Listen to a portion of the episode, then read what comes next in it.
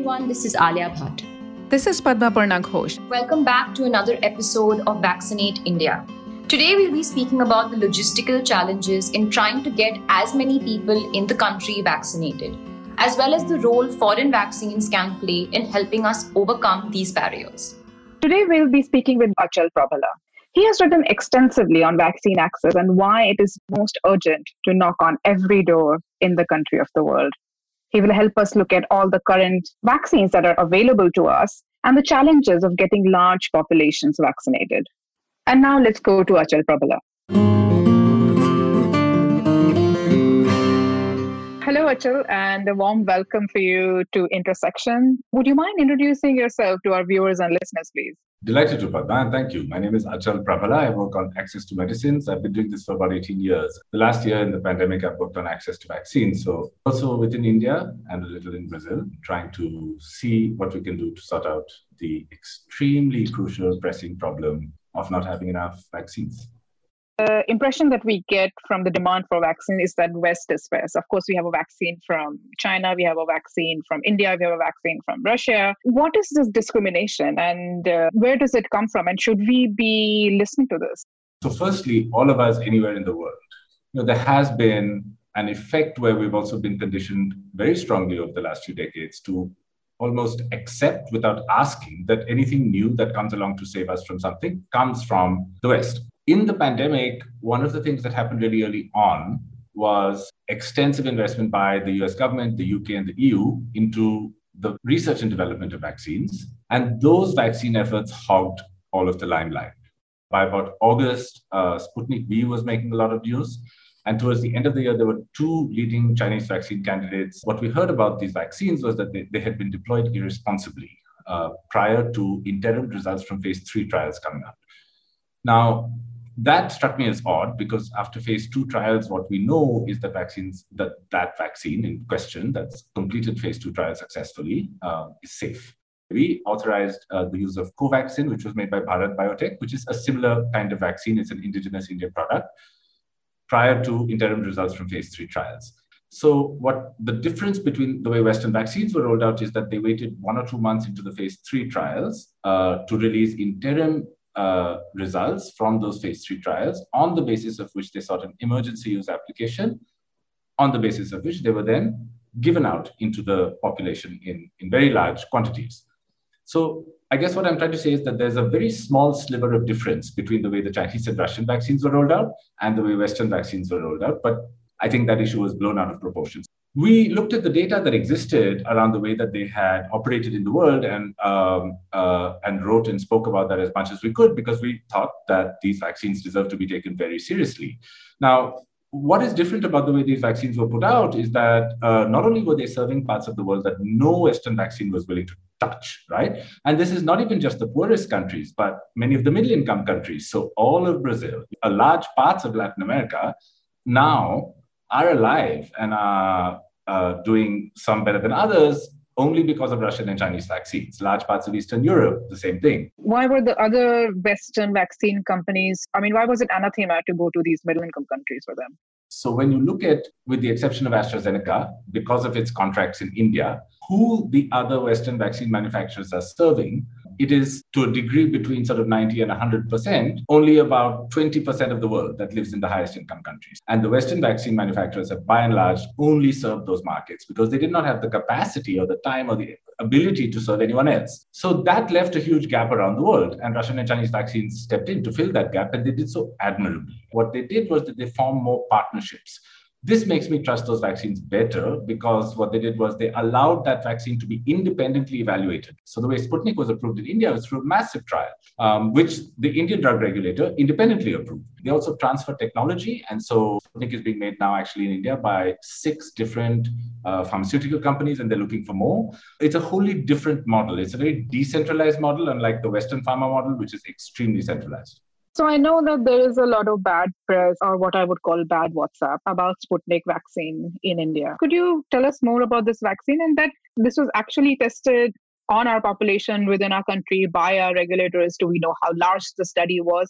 I think that the best way to do it is just to lay out the facts as they are. Until about two months ago, Sputnik had been approved in over 30 countries, had published scholarly studies actually from the results of the phase one and two trials and the phase three trials in the Lancet, very well respected peer reviewed medical journal, which is taken seriously. You know, looking at the kind of signals that Joe Biden has made uh, regarding waiving the patents on the technology, what does it mean? Where do we go from here? So, in October of last year, South Africa and India floated this proposal. A proposal vehemently denied even for discussion by the United States government at that time and the Biden administration after it came in in January.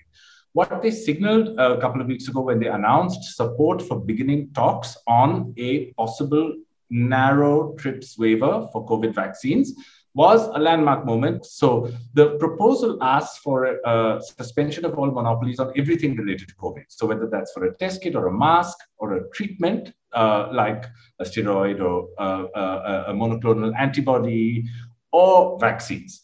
What the US is signaling is that it will begin talks for support for a, a COVID vaccine uh, patent suspension during the pandemic. So that's a much narrower thing, and it's not actually useful. And I'll tell you why. You know, in the vaccine supply chain, uh, anyone making traditional vaccines needs bioreactors, which come with now single-use plastic bags, and those single-use plastic bags are a highly concentrated market. There are literally two firms that make them.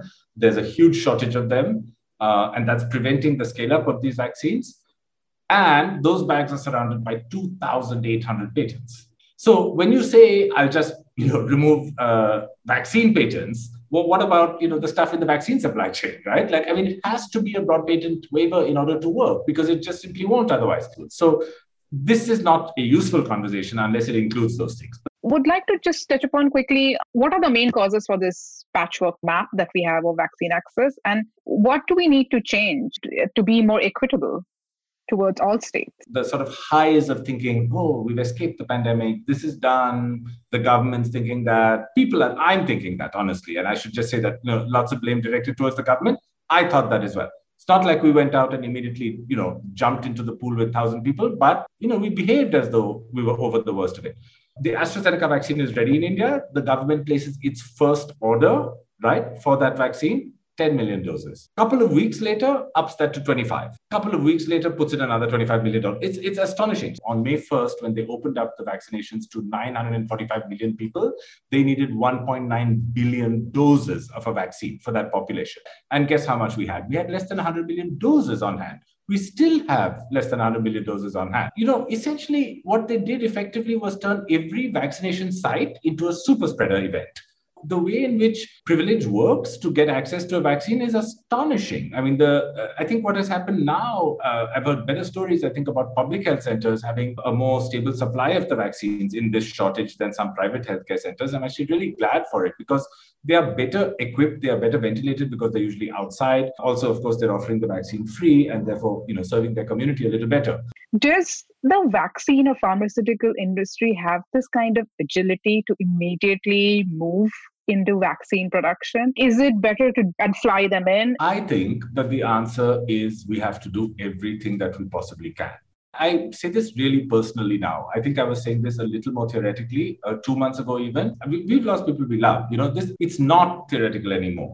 And I mean this really sincerely. What's happening in India, this kind of virulent resurgence, it can happen to any other unvaccinated society. It can happen to us again if we remain as unvaccinated as we are now the Indian vaccine need is cutting off vaccines to every other country that depends on us, from Southeast Asia to Sub-Saharan Africa, where they have less, even uh, you know, in the region of 1% of their countries are vaccinated. So what we really do need is billions of vaccines, and we need to get them however we can. And the way I think about it is that the shortest term solution is for any country that's sitting on vaccine doses to send them away. When we talk about, you know, what is the capacity?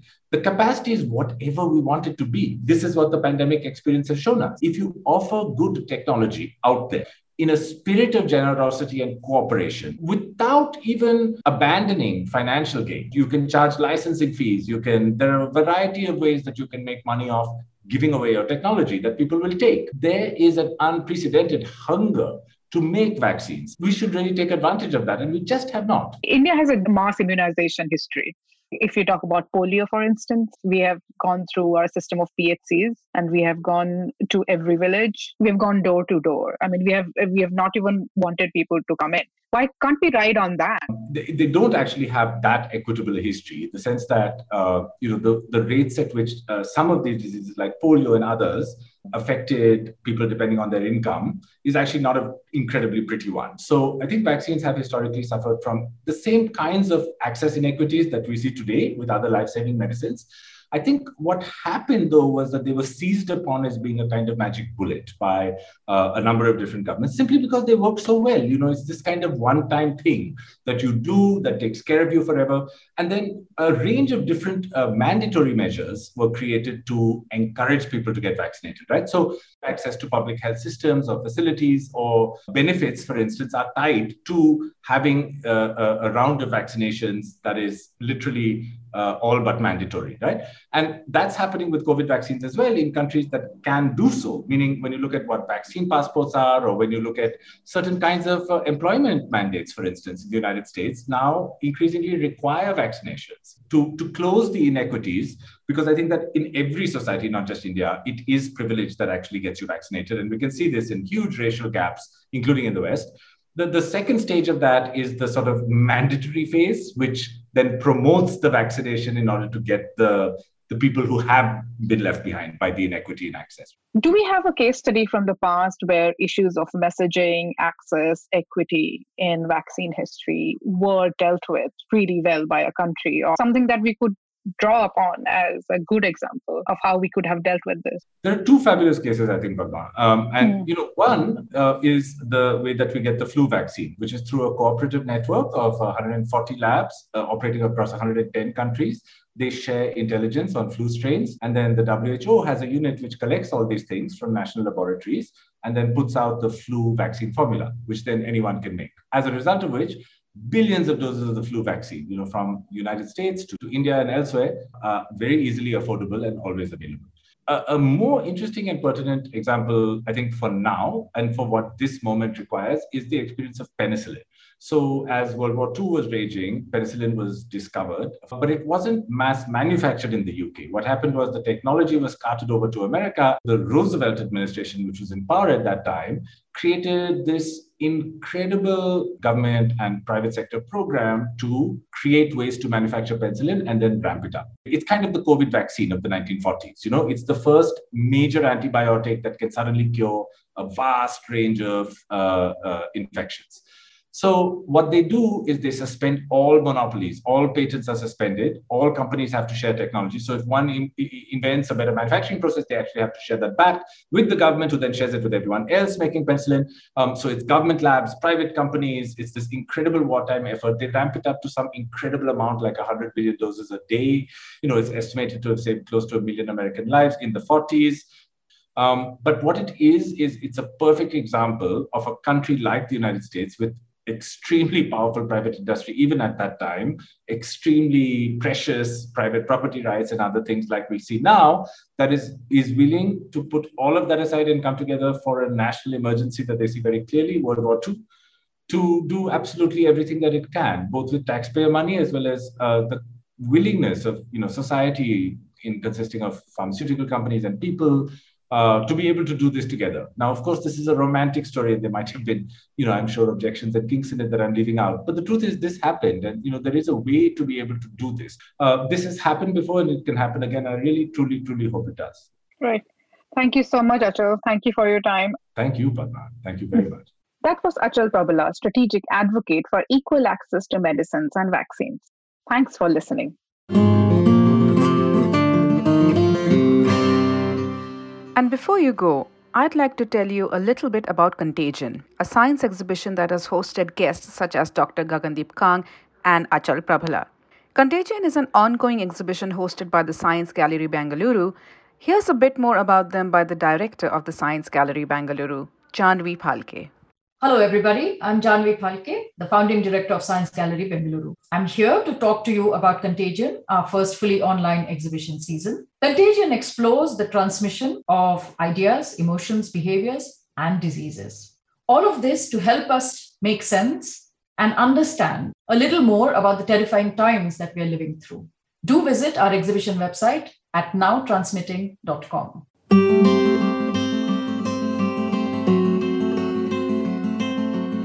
The Intersection Vaccinate India, a series by Audiomatic.in and Eternal Sunshine Productions.